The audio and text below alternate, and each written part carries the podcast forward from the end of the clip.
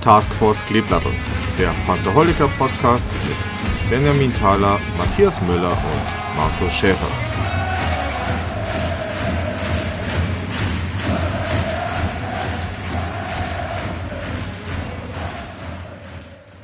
Einen wunderschönen guten Tag, liebe Pantherfans. Ich begrüße euch zu einer neuen Ausgabe unserer Taskforce Kleeblattl Podcast-Reihe.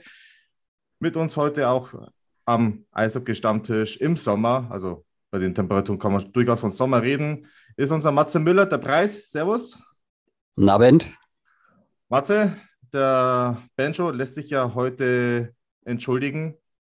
Ja. Der schafft es leider zeitlich nicht, aber wir haben heute einen Gast bei uns, den kennen die ein oder andere, kennt ihn ja auch schon vom Hören. Magst du ihn heute mal ankündigen? Ja, gerne. Ich hatte das Vergnügen noch bevor er beim ERC war. Also wir haben uns kennengelernt damals. Ich meine, das war im Dauerkartengewinnspiel, habe ich ein Meet and Greet, ein Corona-Meet and Greet gewonnen, damals mit dem Ben Marshall. Und der liebe Kollege hat es dann moderiert für den ERC. Und das war unser Erstkontakt damals. Ich kannte ihn natürlich schon aus dem Radio und wusste zu dem Zeitpunkt auch noch nicht, dass es quasi schon in Mache war, dass er irgendwann beim ERC andockt. Ja, so gefühlt. Ja, deswegen von uns beiden und auch vom Benji, auch wenn er jetzt abwesend ist, auch nur einen lieben Gruß von mir. Herzlich willkommen, Manu Wiesinger. Hallo, ja, ich bin ein bisschen aufgeregt, muss ich sagen. Das ist ganz was anderes. Ich finde es schön, dass du den Teil weggelassen hast, dass wir miteinander geschlafen haben. Das war ganz nett von dir. Schneid's raus. Ja, ich wollte jetzt nicht rumposaunen, dass ich dich schon kenne, wo du noch ein kleiner Junge warst. Stimmt, ja. Im F-Block groß geworden. Da kannte ich ja dich. Und Manu, schön, dass du da bist. Heute ja, danke. Kleiner Rollentausch, du bist ja der Host vom Pantherplausch, dem ERC-Podcast, hast den ein oder anderen Spieler schon vom Mikro oder Rekord-Podcast-Gast Tim Regan, auch schon des Öfteren jetzt schon dabei. Und Manu, dich kennt man natürlich auch aus deiner ehemaligen Zeit im Funkhaus Ingolstadt. Da hast du ja ein paar Jährchen gearbeitet, warst bei Radio Galaxy am Mikrofon und auch im Social-Media-Bereich tätig. Und ich habe heute mal ein bisschen der Vorbereitung schon mal ein kleines Spiel vorbereitet. Oh, wow. Ich habe jetzt mal mit Absicht dann mal jetzt nichts gesagt. Nicht, dass hier die Sendung auf einmal abgebrochen wird. Manu, du bist ja Baujahr 1996. Richtig recherchiert? Genau. Und 1996 war auch so, also meine Zeit, wo ich das erste Mal ins Eishockey gegangen bin.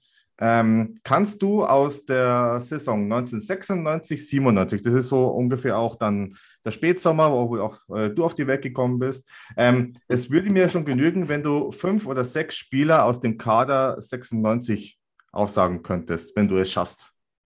Oh,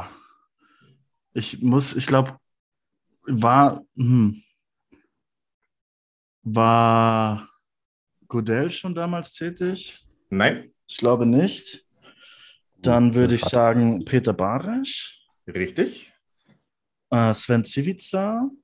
Nein. Richie Herbert. Nein, da war da schon wieder weg. Der war schon wieder weg. Oh, dann wird schwer. Moore? Nein. Krebs? Nein. Oh, dann bin ich raus. Andy Malusiak. Fast. Ach. Okay, also Manu, das war jetzt natürlich auch nur just for fun. Du musst dich jetzt hier alles runterbeten. Also Legenden, unter anderem Ulf Siegmund. Mhm. Dann Peter Barisch, hast du ja gesagt. Paul Buczowski. Pepsi Fries, Corey Holden, Kevin Ryan, unter anderem Thomas Daffner, Rob Donovan, Jens Feller, Tor Erik Nielsen, dann Harry Scheffler, Marco Thomas, David Vocetti und die Legende Clayton Young. David Vocetti. Ja, Clayton Young wollte ich fast sagen, aber ich dachte mir, der kam ja später. Und David Vocetti ist mir fast peinlich, der hat mich nämlich mal trainiert im Pfaffenhofen. Das war der beste Trainer, den ich je hatte. Muss ich sagen. Schau. Genau. Was für geile Namen heute. Der hat dann mit 40 noch die Bayernliga zerschossen, der Vocetti. Wie gesagt, du warst ja schon von Kindesbeinen an ja schon mit dem ERC verbunden. Ne? Du hast selber gespielt, bist natürlich auch im F-Block ja mit groß geworden, aber auch in der Skater-Abteilung ist der Name Wiesinger natürlich auch ein Begriff. Nicht nur wegen dir, sondern auch wegen deinem Dad, der ja gefühlt schon ewig Abteilungsleiter der Skater-Abteilung ist. Joe, schöne Grüße, falls du uns zuhörst. Ja, 60 geworden. Ja, genau, ich habe es letztens erst gelesen, habe ihm sogar gratuliert. Genau, und ja, du warst jetzt die letzten Jahre beim Funkhaus Ingolstadt und hast da nebenbei ja auch schon für den ERC gearbeitet. Magst du mal verraten, wie du das Leben zwischen Funkhaus und ERC, was hast du da so gemacht? In allererster Linie habe ich studiert und nebenbei beim Radio gearbeitet, also Radio Inn und Radio Galaxy. Und irgendwann ist es mal entstanden, als der neue Pressesprecher zum ERC kam, der Stefan Ried.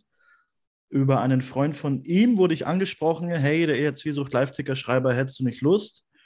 Und ich dachte mir, ja klar, warum nicht? Und habe dann einfach mal angefragt, wie es aussieht. Das ging dann recht schnell.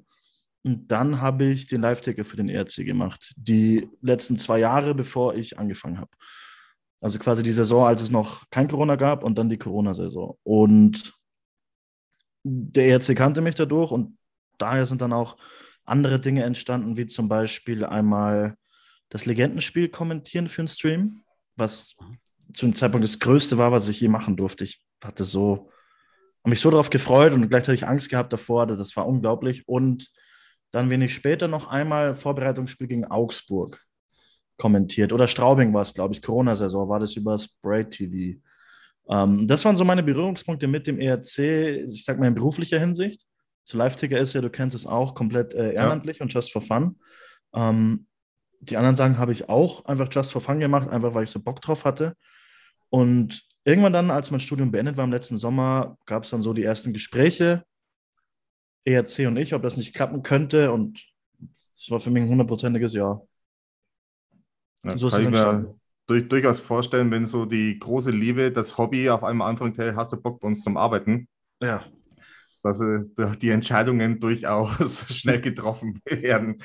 Genau. Ja, du hast aber auch jetzt in der letzten Saison, nachdem du ja schon bereits beim ERC tätig warst, ja auch den Moderator gegeben beim Heimspiel daheim. Ich weiß gar nicht, welches Heimspiel war das nochmal, wo ihr so eine Sondersendung vorm Spiel gemacht habt? Düsseldorf, 21. Dezember, glaube ich. Ja, genau. Das war kurz vor Weihnachten. War echt eine coole Sache. Hat echt Spaß gemacht. Und du hattest ja auch die Ehre, mit Hans Fischer regelmäßig zusammen auch die Damen zu kommentieren. Vor allem jetzt in der Finalserie. Wie ist es so, mit Hans Fischer zusammen ein Spiel zu kommentieren? Also jeder kennt ja natürlich Hans Fischer, wie er lebt und lebt. Aber Hans ist natürlich auch eine lebende Legende. Aber erzähl mal so, wie ist der Hans so neben einem beim Moderieren? Das ist phänomenal. Also erstmal, was der Kerl alles weiß, ist unglaublich.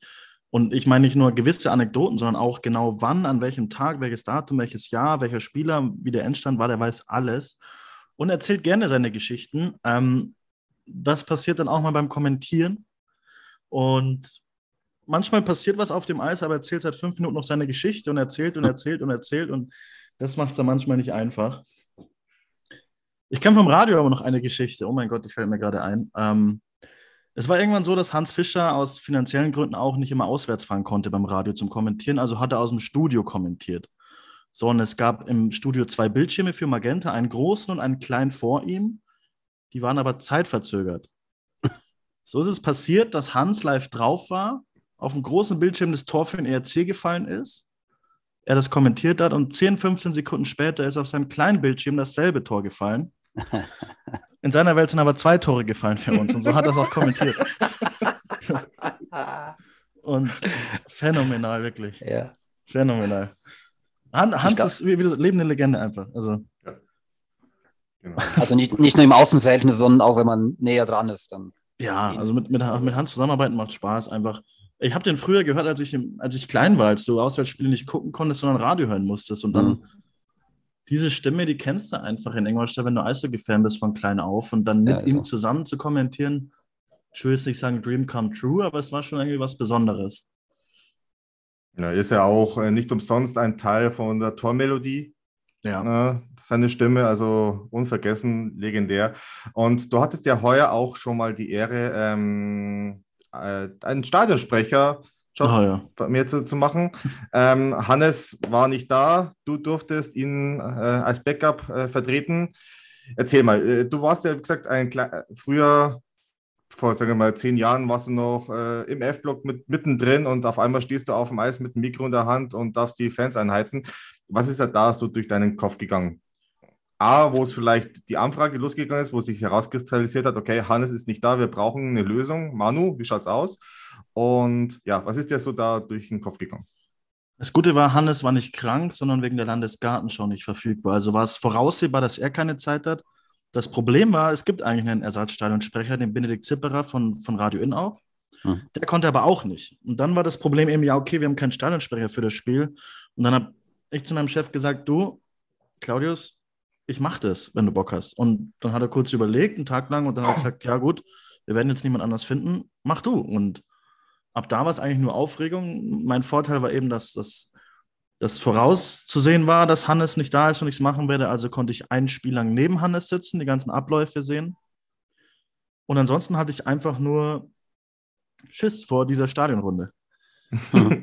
Beim Radio oder beim Kommentieren, du siehst die Reaktion der Menschen nicht. Das ist der Vorteil.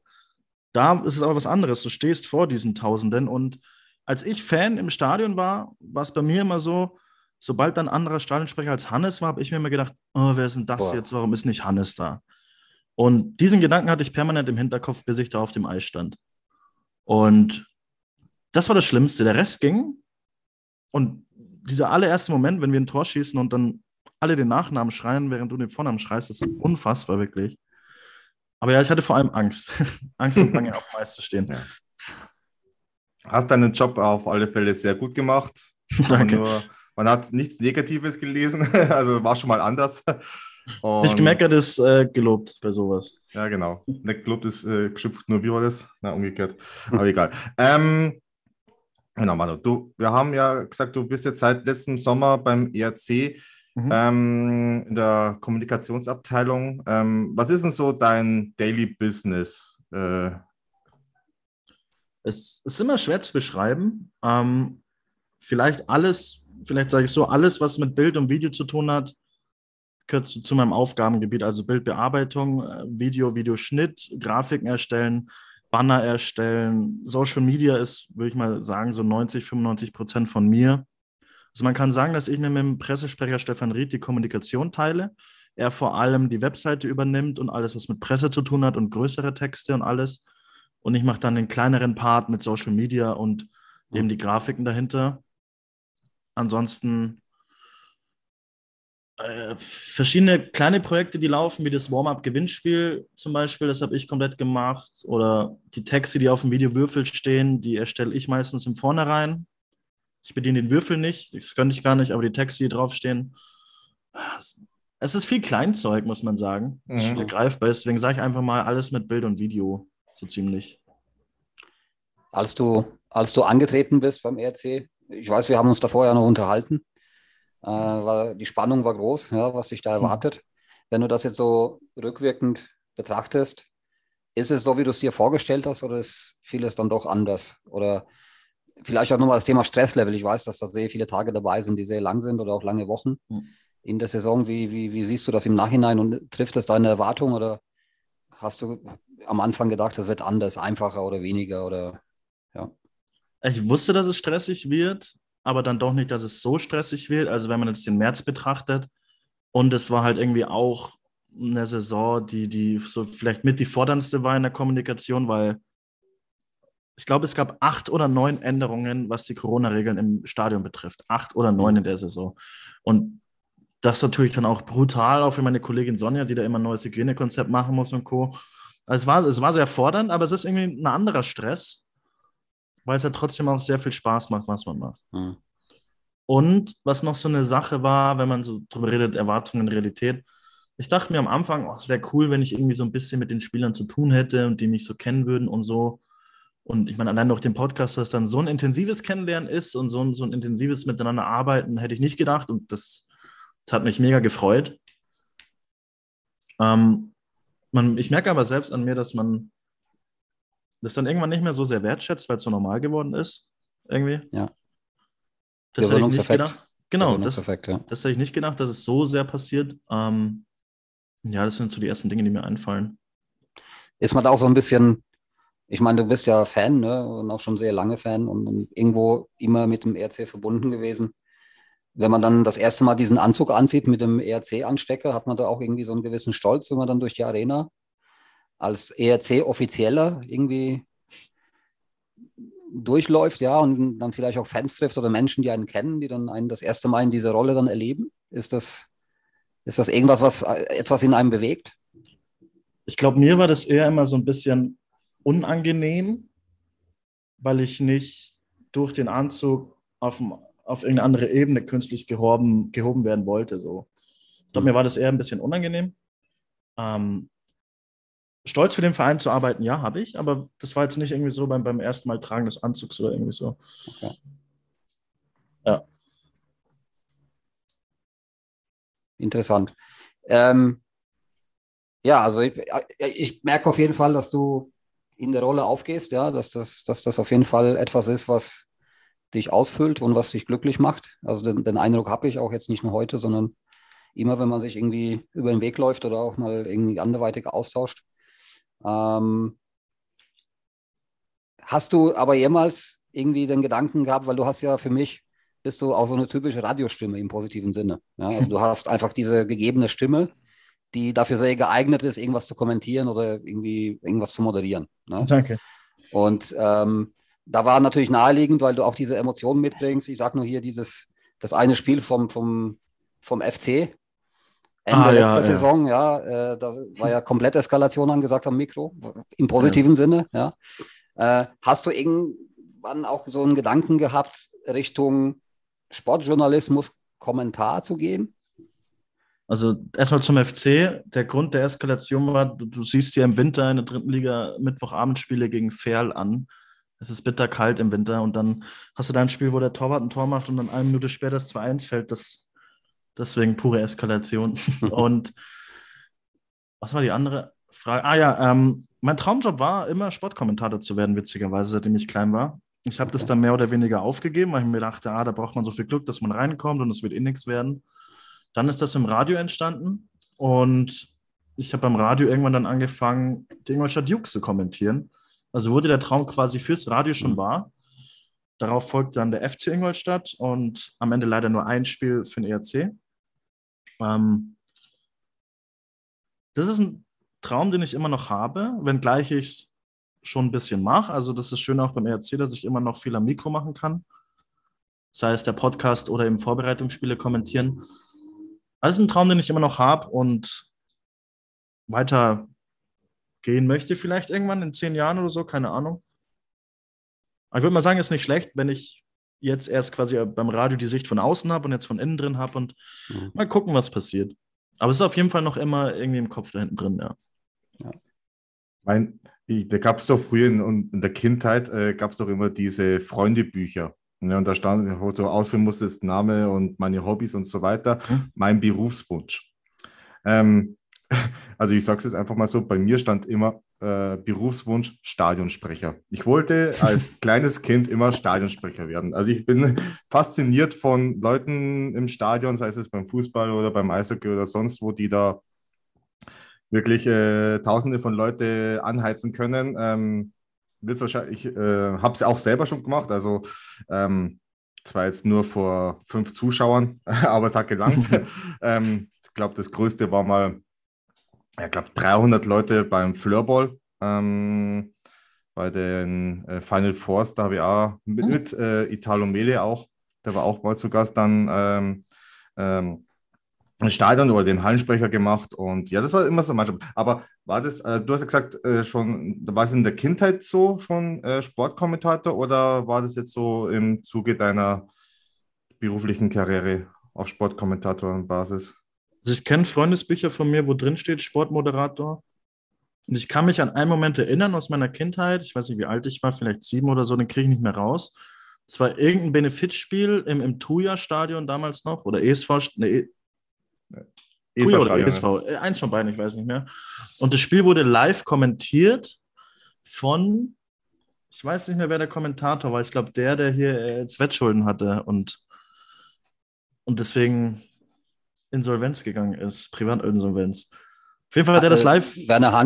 Werner Hansch, ja, ich glaube, der war es. Und der hat das live kommentiert und ich fand das einfach so gut und so toll, dass ich habe dann auch an dem gezerrt oben auf seinem Podest und wollte was ins Mikro sagen, dass ich glaube, ich ab dem Moment das einfach auch machen wollte. Also war schon seit sehr klein auf immer in meinem Kopf drin. Ich habe es dann irgendwann lange aufgegeben, aber durchs Radio kam das jetzt wieder, ja. Matze, was stand bei dir in so Freundesbüchern? Bei mir stand irgendwie so Allerweltsgeschichten drin wie Feuerwehrmann oder sowas, ja. Okay. Also ich war da recht unkreativ in jungen Jahren und hatte auch bis sehr spät auch überhaupt keine Vorstellung, was ich machen will. Also das hat sich dann anscheinend auch auf meine Tochter übertragen, weil die hat auch sehr lange keine Vorstellung, was sie machen will. Von daher, ja, ich war da weit weg von jeglicher Sportgeschichte. Also eigentlich sehr langweilig. Du bist Feuerwehrmann in Sachen Finanzen geworden. Ja, genau. Nur nicht der eigenen. Genau. Kommen wir nochmal auf den Podcast vom ERC zu sprechen. Pantherplausch, seit dem Sommertrainingslager in Latsch kommentiert ihr oder bringt ihr den regelmäßig jetzt raus. Wie läuft so ein bisschen so die Vorbereitung? Pickt ihr euch da, sage ich mal, schon im Vorfeld die Kandidaten ab oder sagt, hey, wer hat Bock mitzumachen? Und gibt es da Spieler, die Bock zum Reden haben oder gibt es auch Spieler, die du schon am Mikro vielleicht hattest, wo du die Antworten aus der Nase ziehen musstest?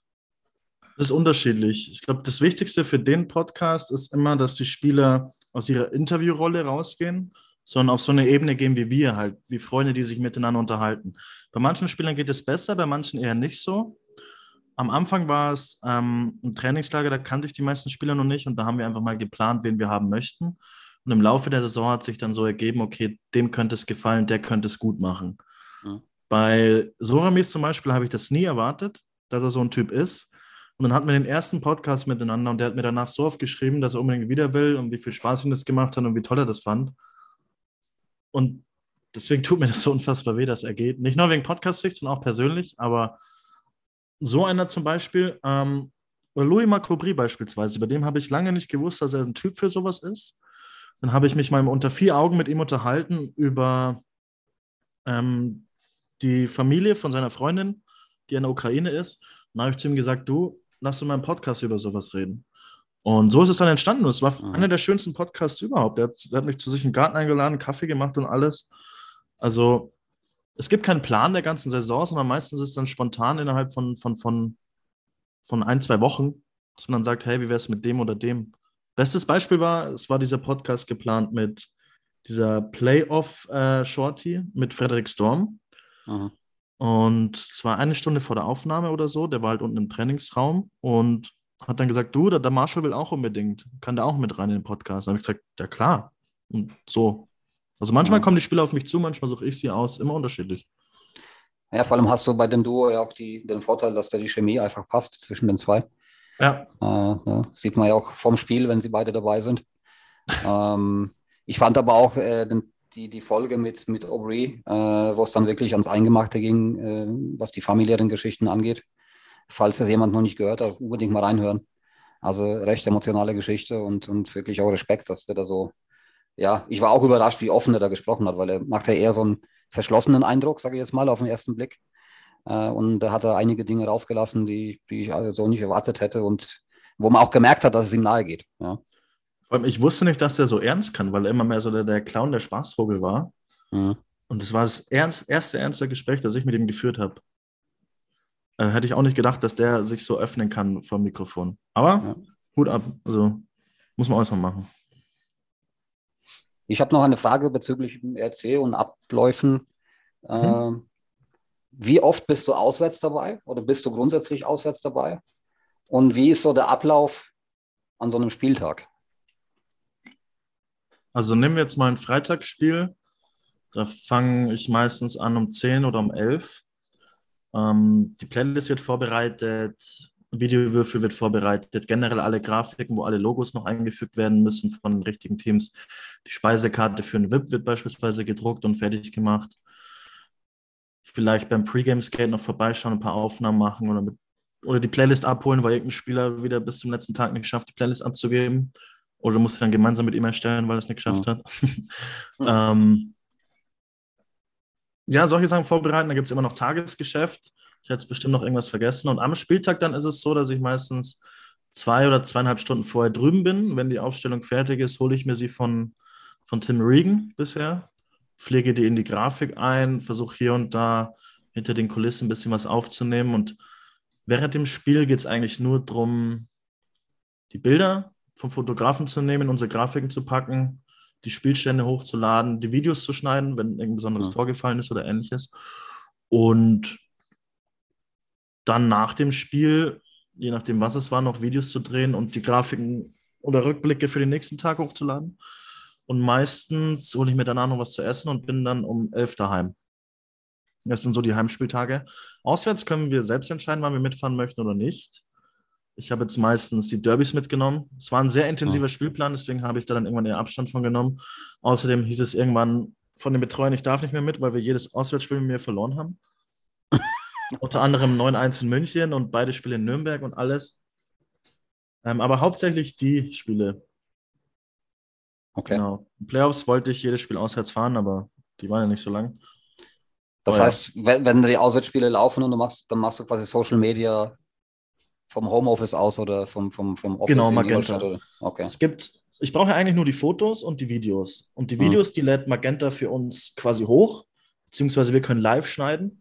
Und es gibt in jedem Stadion einen Fotograf, der Bilder knipst. Die werden dann nach Berlin geschickt, bearbeitet und dann sind sie für alle, die einen Zugang haben, live zu haben. Okay, interessant. Das heißt, die haben da so ein Portal für die Clubs, genau, wo du auf Content einfach zugreifen kannst und dich dann bedienen kannst, genau, wenn du das brauchst. Unser Fotograf lädt das auch für Berlin und für die ganze Liga hoch. Gleichzeitig hat er aber auch eine Plattform für uns. Das heißt, wir kriegen die Bilder dann, wenn Heimspiele sind oder unser Fotograf, der Johannes Traub, auswärts dabei ist, schneller. Und die Spieler können sich da ihre Bilder holen. Die gehen auf die Seite von dem, klicken auf ihren Namen und sehen alle Bilder, wo sie drauf sind. Cool. Ja, interessant, echt. Das sind echt so Informationen, die, glaube ich, ganz wenige kennen. Bin jetzt auch ein bisschen überrascht, ja, dass das alles so organisiert abläuft. Ja, von der Liga aus, ja. Von daher, ja, cool. Das ist der berühmte Blick hinter den Kulissen, Matze. Ja. Dafür gibt es uns. Von Dingen, nach denen man sonst nicht fragt. So. Ja. Und an die man sonst nicht denkt. Genau. Das heißt, tatsächlich auch Entscheidungen auswärts, auch weitere Auswärtsfahrten mitzumachen, kannst du dann größtenteils selber treffen. Es sei denn, du wirst ausgeladen wegen Niederlagenserien oder so. Ja, theoretisch schon. Dann kann ich auch mit ins. Normalerweise fahren wir halt mit dem Mannschaftsbus mit, weil bevor wir da selber fahren, ist ja auch spritsparend. Ja. Das war auch spannend, die allererste Auswärtsfahrt im Mannschaftsbus. Aber sonst, man muss sich das halt überlegen. Angenommen, wir spielen jetzt in Düsseldorf am Sonntag. Dann arbeitest du von Montag bis Freitag, fährst Samstag dann nach Düsseldorf, um in der Nacht von Sonntag auf Montag heimzukommen. Für ein Spiel, das du dann am Ende vielleicht 3-0 verlierst, was du auch von zu Hause aus machen kannst. Und hast dann eine 7-Tage-Woche, musst am Montag wieder rein. Deswegen macht es dann mehr Sinn, nur die Derbys mitzunehmen oder dann nächstes Jahr dann Frankfurt auf jeden Fall. Ja.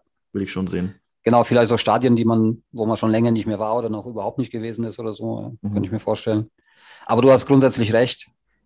Auswärtsniederlagen tun zu Hause weniger weh. Ja. Ja. Aber kommen wir jetzt mal zum Sportlichen. Seit unserer letzten Ausgabe vor, genau, 4 Wochen ist ja einiges passiert. Ich versuche mal, das Ganze einigermaßen chronologisch abzuarbeiten. Also natürlich ist die erste Bombe geplatzt, nachdem entschieden worden ist, dass Larry Mitchell gehen muss und Tim Regan übernimmt das Amt des Sportdirektors.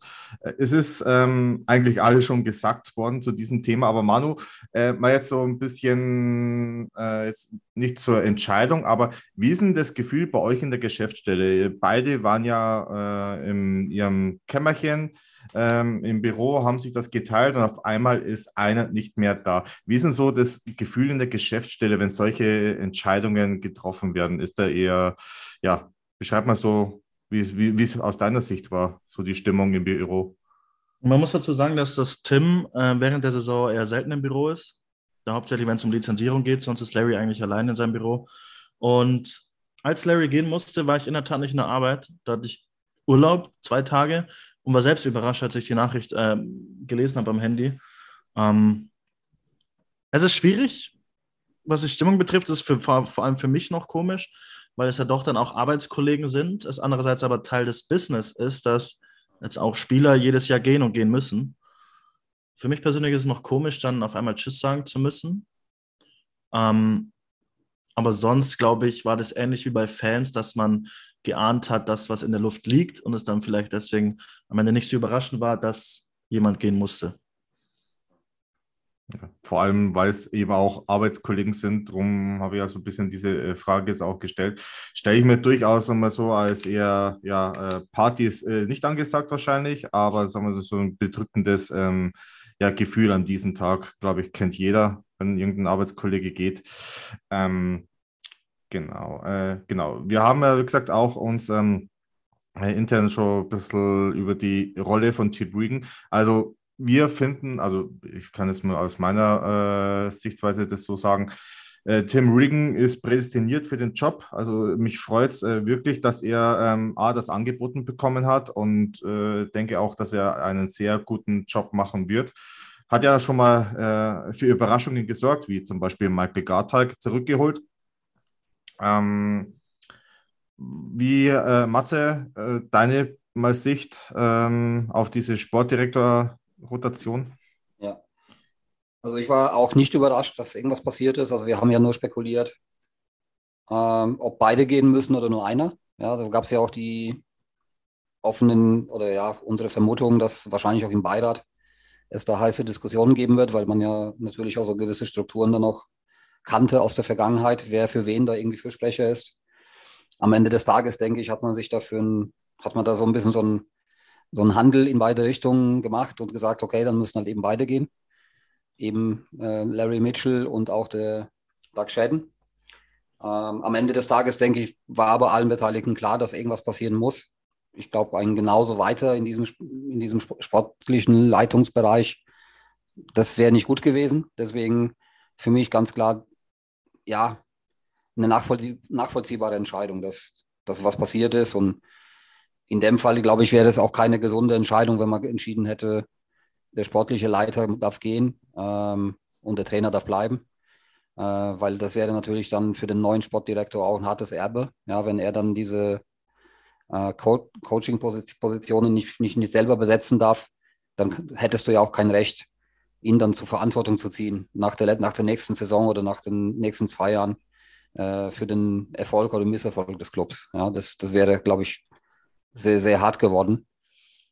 Ich schätze aber Larry Mitchell schon auch, weil er sehr viele gute Jungs nach Ingolstadt geholt hat in den letzten Jahren.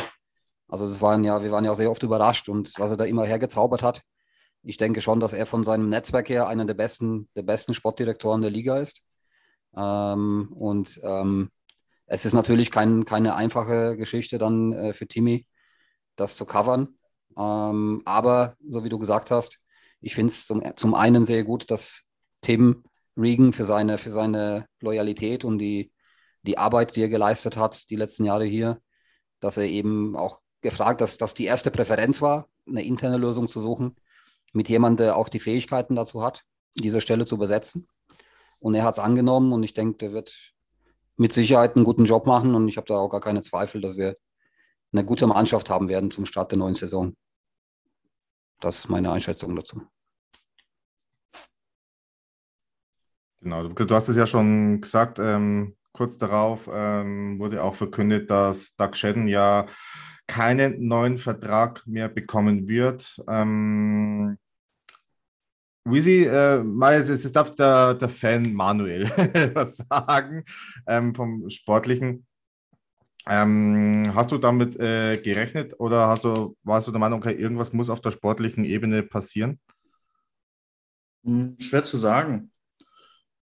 Man hat irgendwie erwartet, dass was passiert, auf welcher Ebene auch immer. Also war ich nicht allzu überrascht am Ende, aus Fansicht. Und rein persönlich muss ich auch ehrlich sagen, man weiß nicht, was passiert. Am Ende ist es eine Entscheidung des Beirats und es ist nicht so, als würde man die jetzt täglich sehen oder täglich im Gespräch sein mit ihnen. Also deswegen war das dann für mich am Ende auch beides so, wie die Entscheidungen gefallen sind, unerwartet, aber nicht so überraschend, weil man eben doch irgendwie gemeint hat, dass jetzt was passieren wird wohl. Ja, wir wissen ja auch alle, dass Fehler passiert sind in dieser Saison. Braucht man jetzt nicht wiederholen, haben wir ja im letzten Podcast, glaube ich, auch zu Genüge schon besprochen.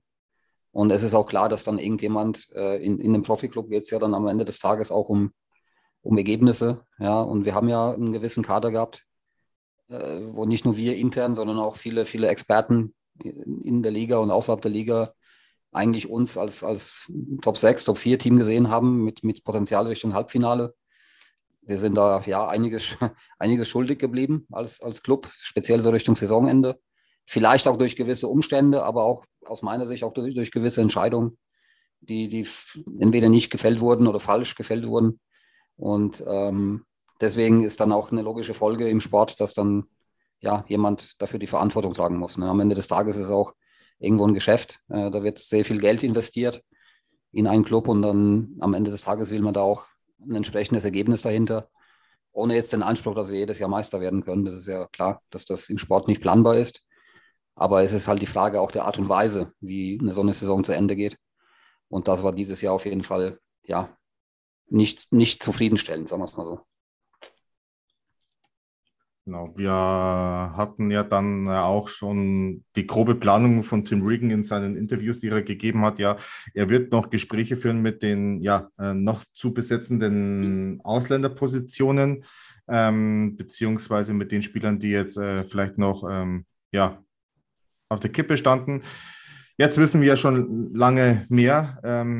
David Wasowski, Tim McGawley, Danny Taylor haben jetzt keinen neuen Vertrag mehr bekommen. Natürlich Danny Taylor aufgrund der Verpflichtung von Michael Garteig war der jetzt natürlich obsolet. Chris Borg beendet seine Karriere, hat sein Retirement vor ein paar Tagen auf Instagram und Twitter kundgetan und Louis Margoubri war ja schon auch die einzige Personal, die offiziell verabschiedet worden ist. Also der war schon vorher klar, dass er geht. Und eine Personalie, die auch für hitzige Diskussionen auch auf Facebook, im Forum und wo auch immer das gesorgt hat, war ja die Bekanntgabe, dass Brandon DeFazio keinen neuen Vertrag mehr in Ingolstadt bekommt. War auch laut den Interviews von Timmy mit die schwerste Entscheidung, die er treffen musste. Er hat natürlich gescored, er hatte einige super Momente, auch mit seiner Reihe mit Storm und Feser. Und bei DeFazio streiten sich die Geister natürlich. So ein Top-Spieler, der in einer Reihe super funktioniert hat, so gehen zu lassen, sehen viele als Fehler. Sie hätten ihn gerne behalten, auch als Typ, weil DeFazio, ich sage jetzt mal so, kein Spieler von der Stange ist, der immer das Gleiche sagt, sondern auch sehr emotional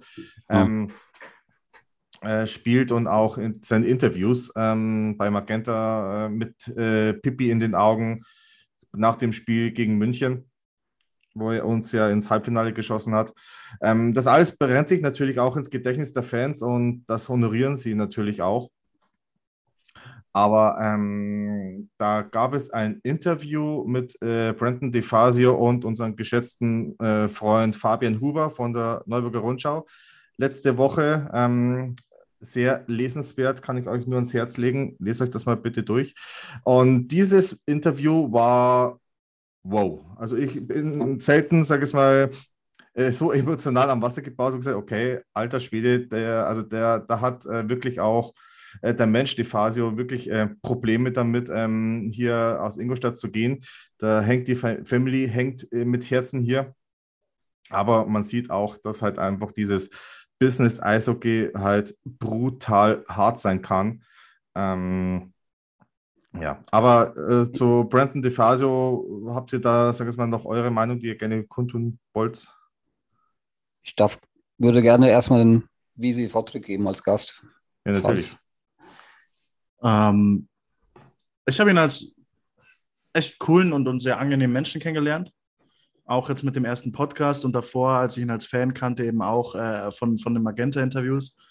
Also rein menschlich, ein super Mensch. Rein sportlich kann ich die Entscheidung aber durchaus nachvollziehen von Tim Regan, wenn man bedenkt, dass er eben nicht viele Stellen hat im Kader, die er ändern kann auf der Ausländerposition. Und wenn man eben bedenkt, dass er sein Team schneller machen will, generell schnelleres Eishockey spielen will und einfach nicht viele Möglichkeiten hat, was zu ändern. Deswegen kann ich die Sicht der Fans verstehen, weil es einfach ein menschlich ein schwieriger Verlust ist, weil man ihn halt lieb gewonnen hat mit seinen Interviews und mit seiner persönlichen Art. Aber in gewisser Art und Weise muss man das dann auch vom Sportlichen trennen und darum geht es am Ende. Und dementsprechend kann ich die Entscheidung nachvollziehen. Sehr gut, ja. Ja, also ich hatte schon vor dem Interview von Fabian Huber dazu eine Meinung, die wir auch ja, in unserer WhatsApp-Gruppe heiß diskutiert haben.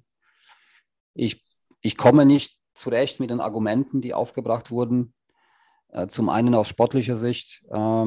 Ich meine, DeFazio war Scorer Nummer 6 der Mannschaft. 38 Punkte, 55 Spielen, über 20 Tore geschossen. Das ist Fakt Nummer 1. Faktum Nummer 2. Ich glaube schon, und das wurde ja sehr oft auch beim ERC zum Besten gegeben, dass man auch Spieler längerfristig binden will, damit der Verein ein Gesicht bekommt oder gewisse Gesichter, die man mit dem Verein verbindet. Man hat einfach auch gemerkt, dass er sich mit dem Standort identifiziert und dass es nicht nur vorgespielt ist. Also dieser Klassiker, ich fühle mich wohl in Ingolstadt, bla bla bla. Ja, so was jeder Spieler sagt. Oder ich habe schon so viel Gutes gehört über den Verein und deswegen wechsle ich dahin.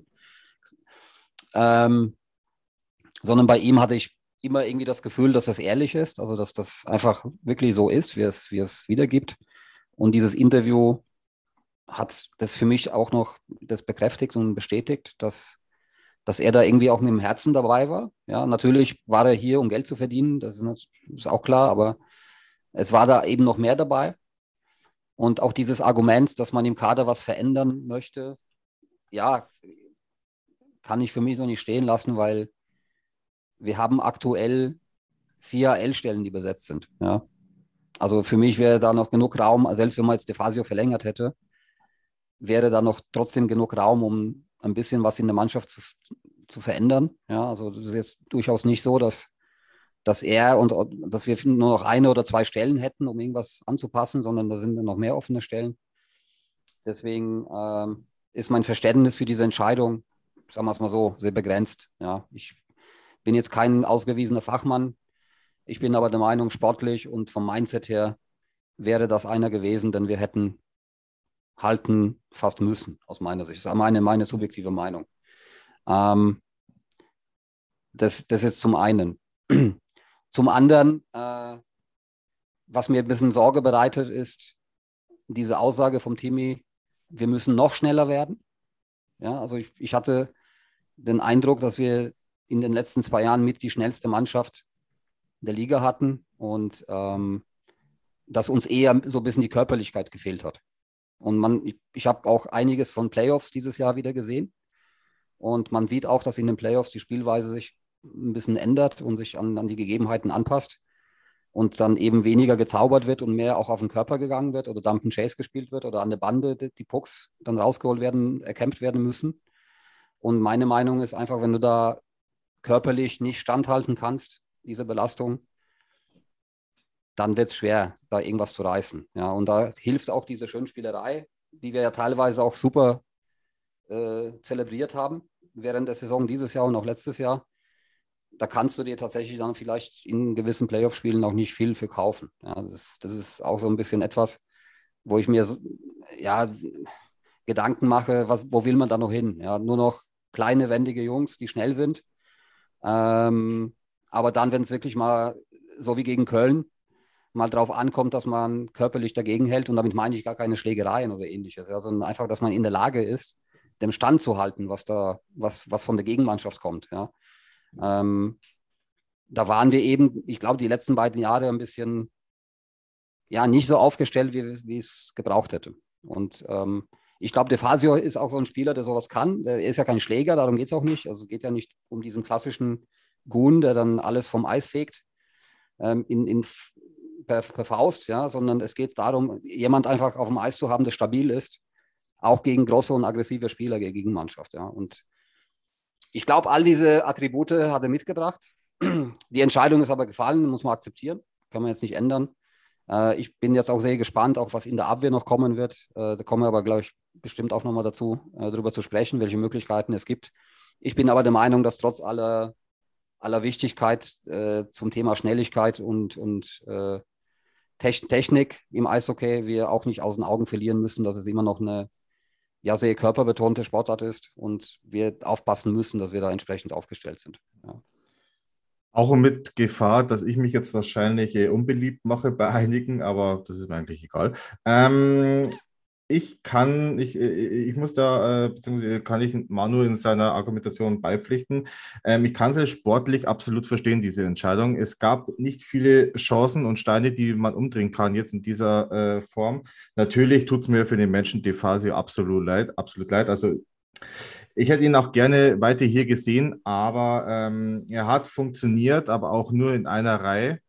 Hat er mal woanders gespielt, hat man ihn aber auch nicht gesehen. Also er hatte auch sehr viele Täler, nicht nur in dieser, sondern auch in der vorherigen Saison, wo er unsichtbar war. Und es wäre halt dann, sag ich jetzt mal, schwierig geworden, weil alle sich natürlich dann auch wieder auf diese eine Reihe Feserstorm, DeFazio stürzen, die rucki-zucki aus dem Spiel genommen ist. Man hat ja es auch gesehen, wo sie am Schluss noch zusammengespielt haben. Kam da auch nicht mehr wirklich viel. Und in dieser Form, es war halt nur diese eine Position noch übrig, die man neu besetzen kann. Und da hat es jetzt leider jemanden getroffen, der beliebt war. Aber man muss auch mal unspektakuläre Entscheidungen treffen in diesem Business. Du musst auch dazu sagen, du meinst die Spiele, wo die ganze Mannschaft unsichtbar war, oder? Nein. Ja, war schon. Alles cool. Man muss dazu sagen, wir haben diesen Sommer auch in kleiner Form auch wieder eine Ausnahmesituation, wie es auch schon in der Corona-Saison der Fall war, wo Larry Mitchell dann lange gewartet hat und viele Spieler verpflichtet hat, die sich einfach unsicher waren, wie es weitergeht. Und jetzt haben wir diese Unsicherheit im Falle der KHL. Also wer weiß, was da für Spieler am Ende rausspringen und was da alles passiert. Dementsprechend müssen wir, glaube ich, geduldig sein, weil es eben dauert, bis sich da Dinge entwickeln. Und B, wer weiß, was am Ende passiert und was am Ende alles rausspringt in dieser, ich würde schon sagen, Ausnahmesommer, was die Transfers betrifft. Das stimmt, ja. Ja, also ich glaube, da spekuliert jetzt jeder Verein irgendwie drauf. Ich sage jetzt mal, die zahlungskräftigen Clubs wie Mannheim, Berlin, München werden da, ich sage jetzt mal, entweder holen sie sich die Spieler gegeneinander, also hier Niederberger nach München und so weiter. Also sie holen sich die Spieler vom jeweiligen Konkurrenten, aber darauf spekuliert natürlich auch, sage jetzt mal, ein anderer Club und da muss man natürlich dann hellwach sein und wenn sich die Chance bietet, dazu zu schlagen, also Timmy hat es ja auch in einem Interview oder auch bei dir im Podcast gesagt, die finanzkräftigen Clubs aus Russland können vielleicht noch von schwedischen oder Schweizer Clubs, sagen wir jetzt mal, einigermaßen mitgehalten werden, was das Geld betrifft. Das schwappt natürlich dann die Spieler, die jetzt aktuell in Schweden oder in der Schweiz spielen, dann für den anderen europäischen Markt dann rüber. Und da muss man da natürlich dann Augen offen halten und schauen, was dabei rausspringt. Also ich denke mal, in der Abwehr wird sich es auf einen Rechtsverteidiger herauskristallisieren, weil der hat uns einfach gefehlt. Da haben wir nur mit Hüttl einen einzigen, der rechts schießen kann. Hat man natürlich auch, Matze, du hast es ja schon oft gepredigt, hat uns einige Puckverluste beschert, weil sie alle nur links schießen konnten. Man war zu umständlich gestanden. Etc. pp. Also da wird es hinauslaufen auf einen rechtsschießenden Verteidiger, der von wo auch immer dann kommt. Und also wie gesagt, ich bin guter Dinge, dass da definitiv was kommt, dass wir definitiv Geduld haben müssen. Und mal schauen. Ich denke mal, Priorität 1 ist auf der Coaching-Position. ne, dass da das Team relativ zeitnah feststeht, weil dann hat der Coach vielleicht noch Vorstellungen, was für Spielermaterial er gerne hätte, und dann kann er zusammen mit Timmy dann natürlich auf die Suche gehen. Oder er bringt vielleicht auch ein oder andere mit, auch Trainer mit Namen können durchaus Positives bewirken, hat man ja zum Beispiel bei Larry Heroes gesehen, wo der bei uns angefangen hat, was er da, sagen wir jetzt mal, dann für Maschinen an Land gezogen hat, nur allein vom Namen her.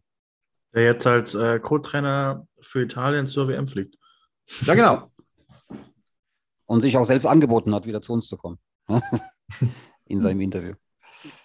By the way. Aber ja, Trainer, absolut, kann auf jeden Fall einen Einfluss haben auch und sollte auch einen Einfluss haben, zumindest sollte er konsultiert werden, wenn Neuverpflichtungen in Betracht gezogen werden, weil es ist ja auch ein bisschen eine Systemfrage, was der Coach dann spielen lassen will.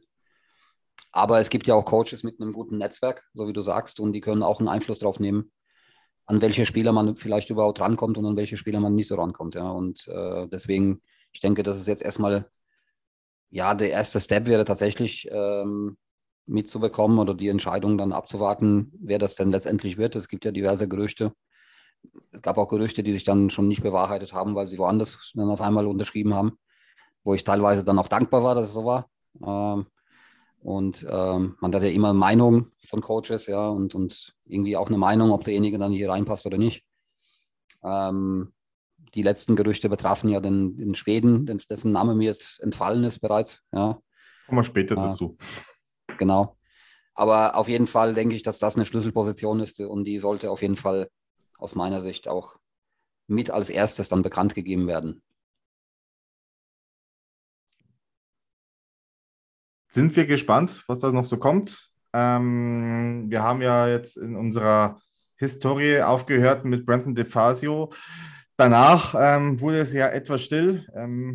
Es kam dann ja, sagen wir es mal, die Blitzmeldung mit dem Comeback von Michael Garteig. Also ich glaube, jeder Panther-Fan, wo die ERC-App auf dem Handy geöffnet hat mit Michael Garteig kommt zurück nach Ingolstadt, der ist erstmal 3 Meter nach oben gesprungen vor lauter Jubel. Also, ich hatte Gänsehaut. Ja. Ich habe das noch nie erlebt, dass ich bei einer Verpflichtung Gänsehaut hatte. Es ist total verrückt. Es hat sich angefühlt wie so eine kleine Meisterschaft. Ich weiß nicht, also so total crazy irgendwie. Also wie so ein neuer Aufbruch. Wie so ein Messias, der zurückkommt. Keine Ahnung. Ja, also ja, wir können dann im Nachgang gerne mal die Sprachnachricht von Benjo in unserer WhatsApp-Gruppe spielen, aber die ist leider nicht für den Podcast geeignet. Es tut mir leid. Du musst auspiepsen. Ja. Ja, also man hört nur 5 Minuten Tinnitus. Ja, also wie gesagt, also da hat jeder gefeiert, wo das rausgekommen ist. Und auch das Interview, was dann zu lesen war mit Garteig und auch das Video. Aber ich glaube schon, der hat Bock, wieder zurückzukommen. Also wie gesagt, ich glaube, da muss der auch nicht lange überlegen. Kann uns nur zugutekommen. Ich bin gespannt auch auf das Duo Reich und Garteig. Also ich sehe definitiv auch Reich jetzt dann noch mehr angespornt. Also der wird sich dann natürlich auch sagen, okay, jetzt erst recht, kann uns nur zugutekommen, dass die zwei sich gegenseitig pushen. Und wir haben ja die gleiche Konstellation, was die Spiele betrifft, nächstes Jahr wie heuer. Das heißt, wir haben auch 15 Mannschaften. Ja, man ja nur Frankfurt und Krefeld jetzt die Plätze getauscht haben. Das heißt, es wird jetzt nochmal enger werden nächste Saison. Und da musst du halt einfach auf einem konstant hohen Level sein. Und das kann dieses Duo definitiv. Vor allem, was Reich auch in den letzten Spielen oder in der zweiten Hälfte gezeigt hat, war durchaus Nummer 1 verdächtig. Also der stand nicht umsonst dann auch am Schluss in den Playoffs, in den Starting-Formationen, und Michael Garteig ist, sage ich jetzt mal, auch mit seiner etwas unorthodoxen Spielweise natürlich auch sehr prädestiniert für solche spektakulären Saves und steht wahrscheinlich schon am Bullykreis vorm Schützen gefühlt. Und ich glaube, Garteig hat auf jeden Fall in der einen Saison bei uns, ich glaube, mehr wiederholungswürdige Szenen geliefert. Also irgendwelche, er geht ja gerne aus dem Tor raus, ja, lässt sich fallen, keine Ahnung was. Er bekommt Kilometergeld, glaube ich. Ja, Von daher, wir können uns, glaube ich, auf eine spektakuläre Saison freuen, was das angeht. Und als Doppelpack, die beiden, wenn jetzt Garteig halbwegs die Form mitbringt, die er bei uns damals meistens auch gehabt hat. Und wenn der Kollege Reich die zweite Saisonhälfte zementieren kann in der nächsten Saison, dann denke ich, sind wir mit unserem Duo, brauchen wir uns vor keiner Mannschaft verstecken, was die Torwartposition angeht. Bei Garteig war er kurz vor den Playoffs, ist er ja verletzungsbedingt, musste er aussetzen. Er hat einen Schuss an die Schulter bekommen, da wo nicht viel Polster war. Da war die Schulter ein bisschen kaputt, aber die Verletzung ist auskuriert, er ist auch wieder fit. Unterm Golfplatz. So. Mhm. Genau, und war, sag jetzt mal, dann leider nicht in den Playoffs für seinen Club aus Helsinki dabei. Aber wie gesagt, ich freue mich, dass er wieder da ist. Und dann gab es gestern oder vorgestern ja das, was die Spatzen schon vor einigen Tagen runtergepfiffen haben. Samuel Soramies hat sich gegen das Angebot vom ERC entschieden und wechselt ja nach Augsburg. Ist auch schon dort offiziell. Ja, auch hier gab es vielleicht den einen oder anderen, okay, warum haltet man den nicht? Ich sage auch immer, dazu gehören zwei Parteien. Also in der Argumentation von einigen kann ich es ab und zu nicht verstehen. Man kann nicht jeden Spieler einfach halten bis zum Karriereende. Das funktioniert selten. Und vor allem bei solchen jungen Spielern, die sich weiterentwickeln wollen, muss man sie auch gehen lassen, wenn sie woanders sich besser aufgehoben fühlen. Und ja, also bei Samson Marais tut es mir leid, er hat vor allem zum Ende hin, sagen wir es mal, deutliche Leistungssteigerungen gezeigt, die auch für mich eine Verlängerung gewürdigt hätten. Aber c'est la vie. Ne? Viel Spaß in Augsburg. Erfolg sagt man nicht. Aber man muss dazu sagen, weil du schon gesagt hast, die Reaktion mancher Leute. Mein Job ist leider auch, auf die Kommentare in Facebook und Instagram zu gucken. Das macht nicht immer Spaß und macht mir auch manchmal wütend. Ich glaube, das Problem dieses Jahr ist, gefühlt ist es so, als wird mehr kritisiert, wie du auch schon gesagt hast. Ich glaube, das Problem ist, dass wir sonst irgendwie 6, 7 Spieler jedes Jahr auf einmal hatten, die wir verabschiedet haben. Und jetzt haben wir Woche für Woche einen, weil einfach zu dem Zeitpunkt der Abschlussfeier noch nicht feststand, wer bleibt und wer nicht. Deswegen hat das eine Wirkung, als würden mehr Spieler verkauft werden, als es sonst der Fall ist. Ich denke auch, dass wir in der letzten Saison, der Kader hat sich ja nur punktuell verändert im Vergleich zur letzten Saison, wo wir Halbfinale dann gespielt haben. Und wir wussten alle, dass wir einen brutal starken Kader hatten. Und auch diese Saison war der Kader ähnlich stark. Und ich denke schon auch, dass das eine gewisse Erwartungshaltung auch geweckt hat in Fankreisen. Ja. Und natürlich war dann das, was ab der Olympiapause passiert ist, irgendwo enttäuschend und vielleicht auch der Grund dann am Ende des Tages, dass viele dann ihre Unzufriedenheit dann einfach die Unzufriedenheit haben laufen lassen auf Social Media, in Kommentarspalten und ähnliches. Ja. Das kann auch sein. Ich denke, dass es, wenn es dann nicht unter die Gürtellinie geht, dann muss man da vielleicht auch mal drüber hinwegsehen, wenn es mal nicht so konstruktiv ist. Ja, es gibt ja in allen Sparten aktuell in unseres Lebens irgendwelche Leute, die dann irgendwelche Sachen ablassen, wo man nur noch den Kopf schüttelt.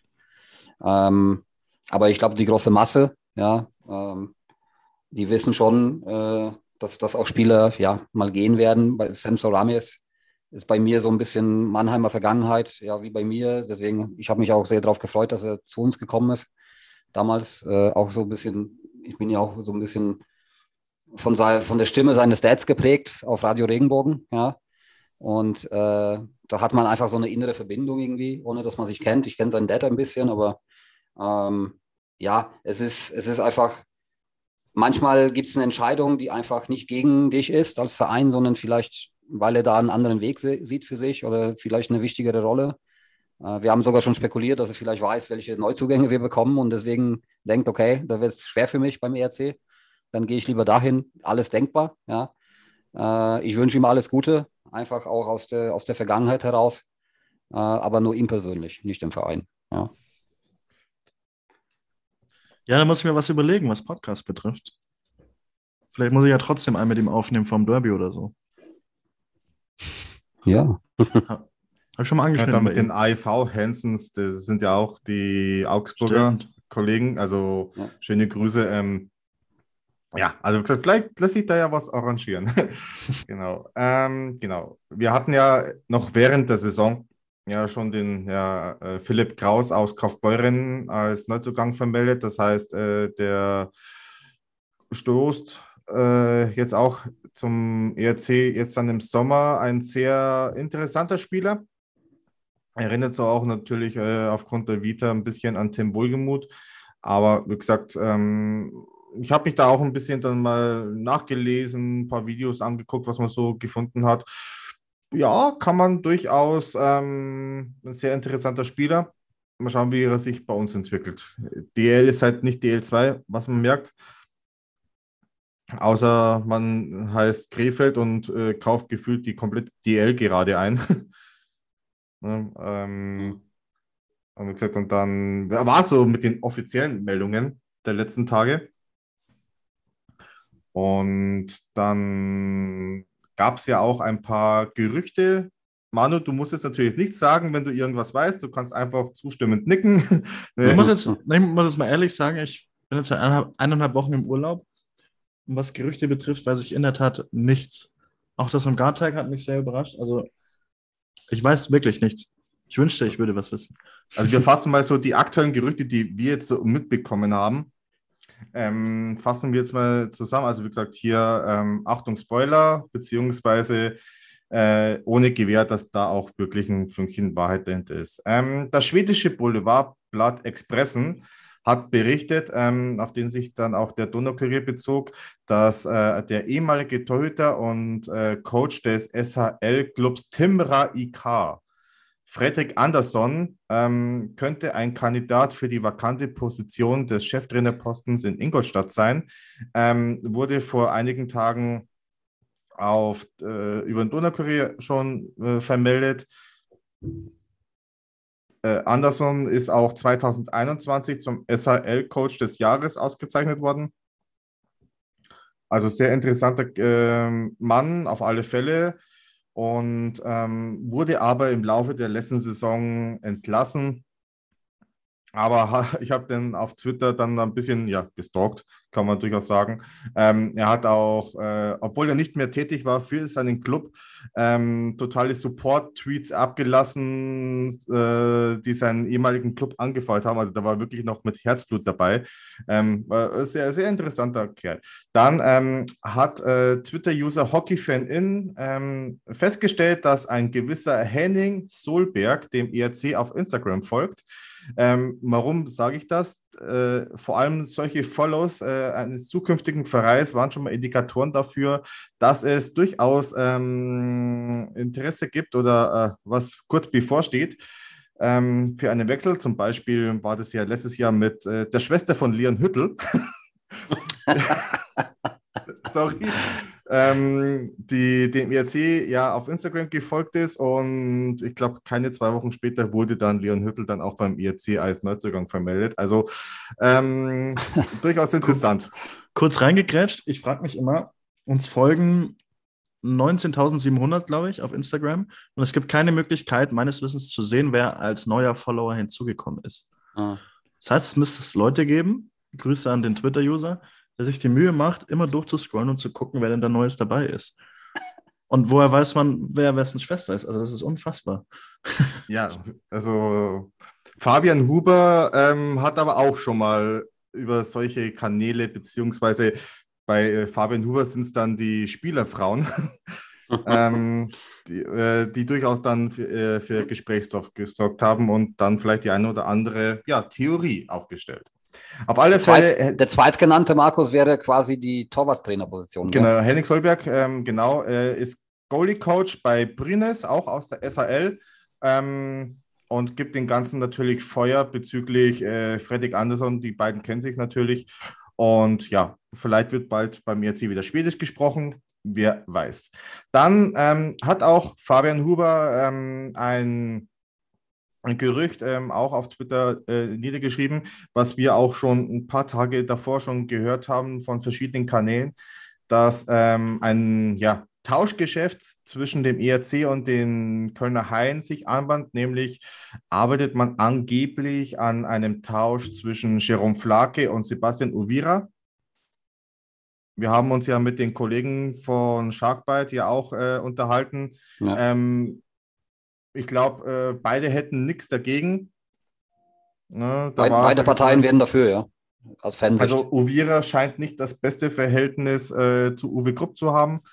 Und bei Jerome Flake, wir haben ja auch in der letzten Podcast-Ausgabe auch genügend über Jerome Flake gesagt.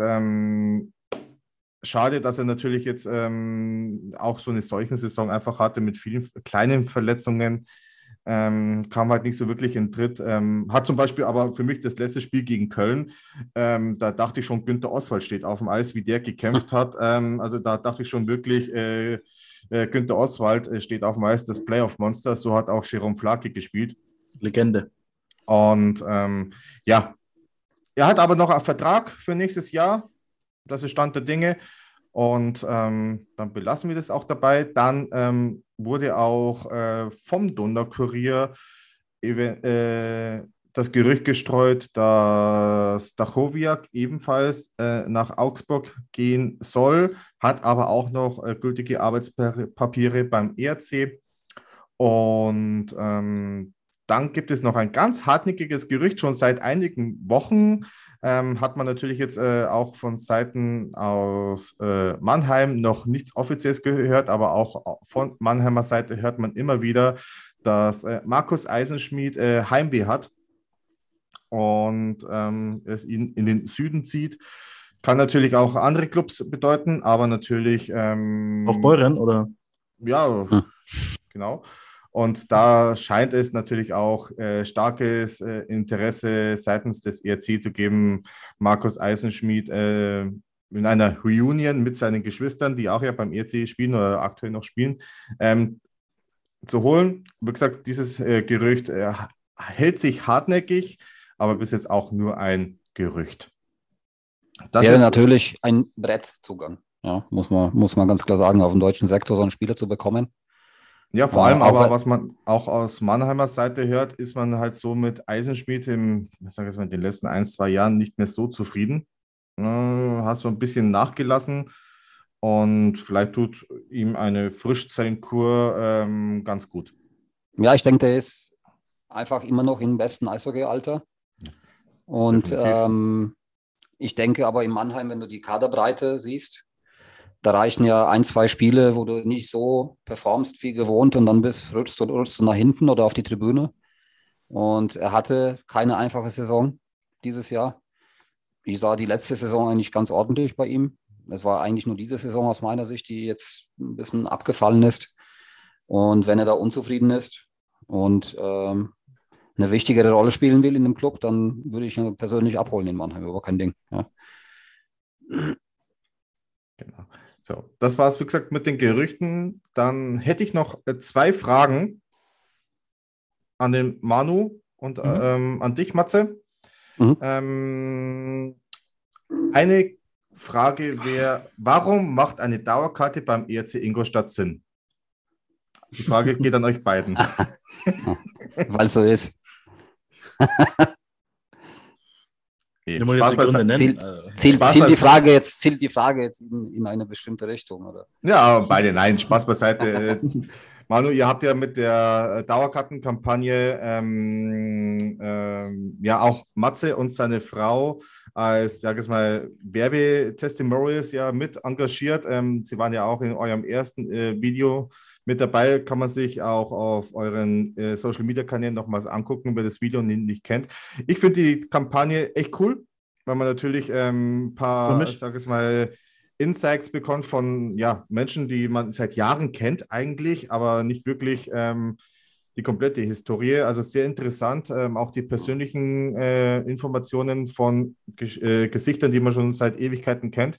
Sehr tolle Kampagne. Ich hoffe, dass sie auch sich dann in den Zahlen widerspiegelt. Wusstet ihr zum Beispiel, dass Alfred Hettmer bei Aktenzeichen XY ist? Ich habe mir schon immer gedacht, das Gesicht kennst du doch irgendwo schon. Ne? Aber nie auch nicht gedacht. Assoziiert. Ne? Also, tolle Kampagne. Und ich glaube, das Video mit Matze haben wir uns, keine Ahnung, wie oft angeguckt. Deswegen ja, hat so viele Klicks. Ich hab's nur einmal angeschaut, aber ich wurde natürlich auch von vielen Seiten gefragt, wie das überhaupt zustande gekommen ist. Ob ich irgendwie Kamera geil wäre oder so, ja, von dem einen oder anderen. Und ich kann jetzt tatsächlich auch, hab's ein Mikro, genau. Nee, ich kann tatsächlich auch sagen, dass ich überhaupt nicht kamerageil bin. Eigentlich im Gegenteil. Aber als Manu dann mit der Frage ankam, dass man so eine Idee hat für so eine Kampagne, habe ich dann, glaube ich, mit meiner Frau drüber gesprochen. Und wir haben einfach für uns entschieden, dass wir auch da supporten wollen. Das hat einfach nur was mit Vereinsloyalität zu tun. Also jetzt ist jetzt gar nicht auf uns bezogen, dass wir sagen, wir wollen da irgendwie im Rampenlicht stehen, sondern es ging darum, wollen wir den ERC unterstützen in dieser Sache. Ja, und dann haben wir eigentlich recht schnell für uns entschieden, dass wir das machen wollen, weil wir wussten ja auch, dass andere auch noch dran kommen. Also wir waren ja da nicht exklusiv am Start, sondern es geht ja weiter, die Kampagne, was ich auch super finde, und auch die Unterschiedlichkeit der Charaktere, die da irgendwie dann dabei sind, ja, und Altersklassen ist echt überragend, und da sieht man auch, wie vielfältig diese Fanbase beim ERC ist, und ich glaube, das gibt es ganz gut wieder, und wir sind einfach nur stolz, dass wir da auch einen Beitrag leisten konnten. Ja, das Man muss auch dazu sagen, Thema Kamera geil, ursprünglich wärst es ja nur du gewesen, und du hast dann gesagt, hey, wie wär's denn, wenn meine Frau auch mit dabei ist? Ja, ich wollte einfach meine Visage ein bisschen ablenken. Ja. Ja, man hat aber schon gemerkt, wie er dann im Hause Müller die Hosen anhat. Ne? Also, ja, genau. Haben wir schon im Video gemerkt. Ich hab's ja auch gewusst, ne? Von daher.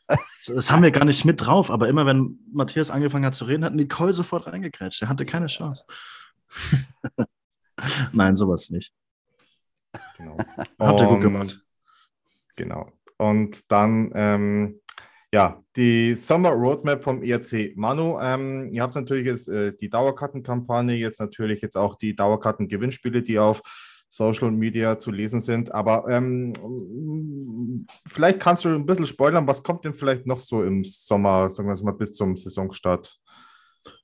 Also die Jungs sind im Sommertraining bereits wieder, die hier sind.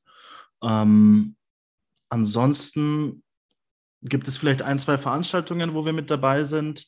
Es ist ja auch bald wieder das Bürgerfest, beziehungsweise in diesem Jahr heißt es ja Stadtfest. Und dann geht es dann auch schon für uns intern ab Ende diesen Monats an die Planung der nächsten Saison.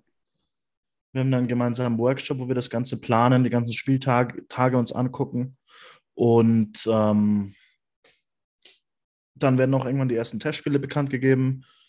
Gleiche für den Finchgau Cup. Also richtig feste Termine habe ich jetzt noch gar nicht, in der Tat. So grobe Zielrichtung, Eröffnungsfeier Ende Juli, Anfang August wieder irgendwann? Ich gehe davon aus, ja.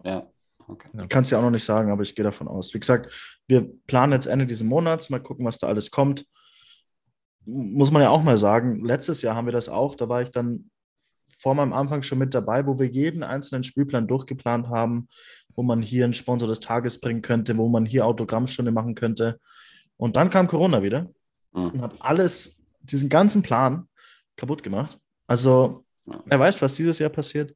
Aber ja, so richtig bekannt geben kann ich da leider auch noch nichts. Ja. Der Pünschkampf gab... Das Turnier in Larch findet ja heuer auch wieder statt, in seiner Ursprungsform. Wann war nochmal das Datum? Ich weiß nur, dass ich da Geburtstag habe in dem Zeitraum.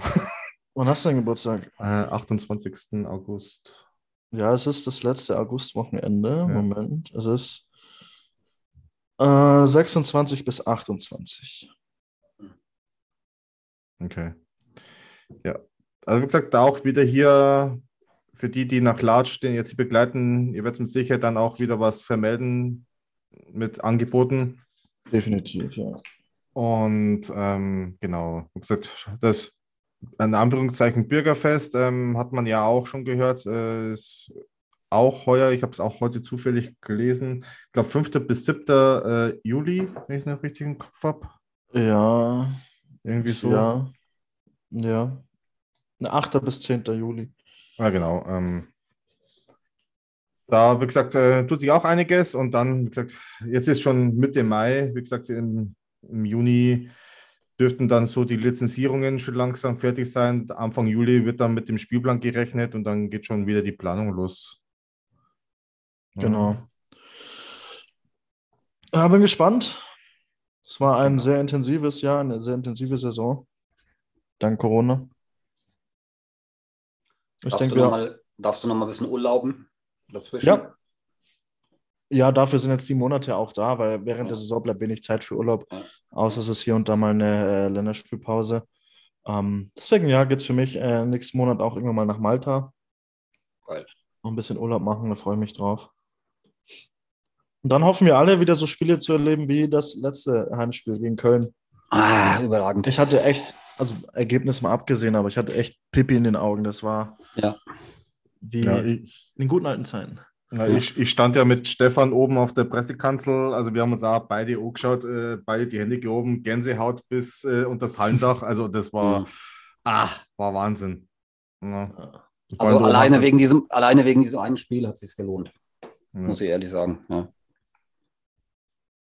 Also auch, was hat mir, glaube ich, der Wahnsinn, dort, glaube ich, 3.800 im Stadion, aber es hat sich angefühlt wie 10.000. Also Wahnsinn, was die Jungs da unten abgerissen haben. Man auch am Fernseher extrem gehört. Ja. Also wenn man das jetzt mal mit den anderen Spielen vergleicht, die man in den Playoffs so hatte, wir waren schon sehr, sehr laut. Genau. Gut, dann Manu, wir sind am Ende unserer heutigen Folge. Schön, dass du da warst. Danke. Mal von einer etwas anderen Seite. Heute war der Panther Blau-Schmidt, Manu Wiesinger. Und hat sehr Spaß gemacht. Gerne wieder. Ebenso, danke. Und wir hören uns dann wieder, wie versprochen, im nächsten Monat wieder mit einer neuen Folge und unserer Taskforce Kleeblattl. Wir machen, sagen wir es mal so, wieder 4 Wochen Pause und dann mit den neuesten News rund um den ERC Ingolstadt und vielleicht den einen oder anderen Gast wieder. Bis dahin, danke für deine Zeit, Manu. Matze? Danke. Danke. Und Manu, danke, es war ein Fest. Vielen Dank. Bis dahin sage ich Servus, pfiat euch, habe die Ehre. Ciao. Ciao. Folgt dem Pantherholiker auf Facebook, Instagram oder Twitter. Einfach nach ihm suchen und ihr werdet ihn finden. Alles zum Podcast, die Holiker-Geschichten und den exklusiven Pantherholiker-Shop findest du auf www.pantherholiker.de.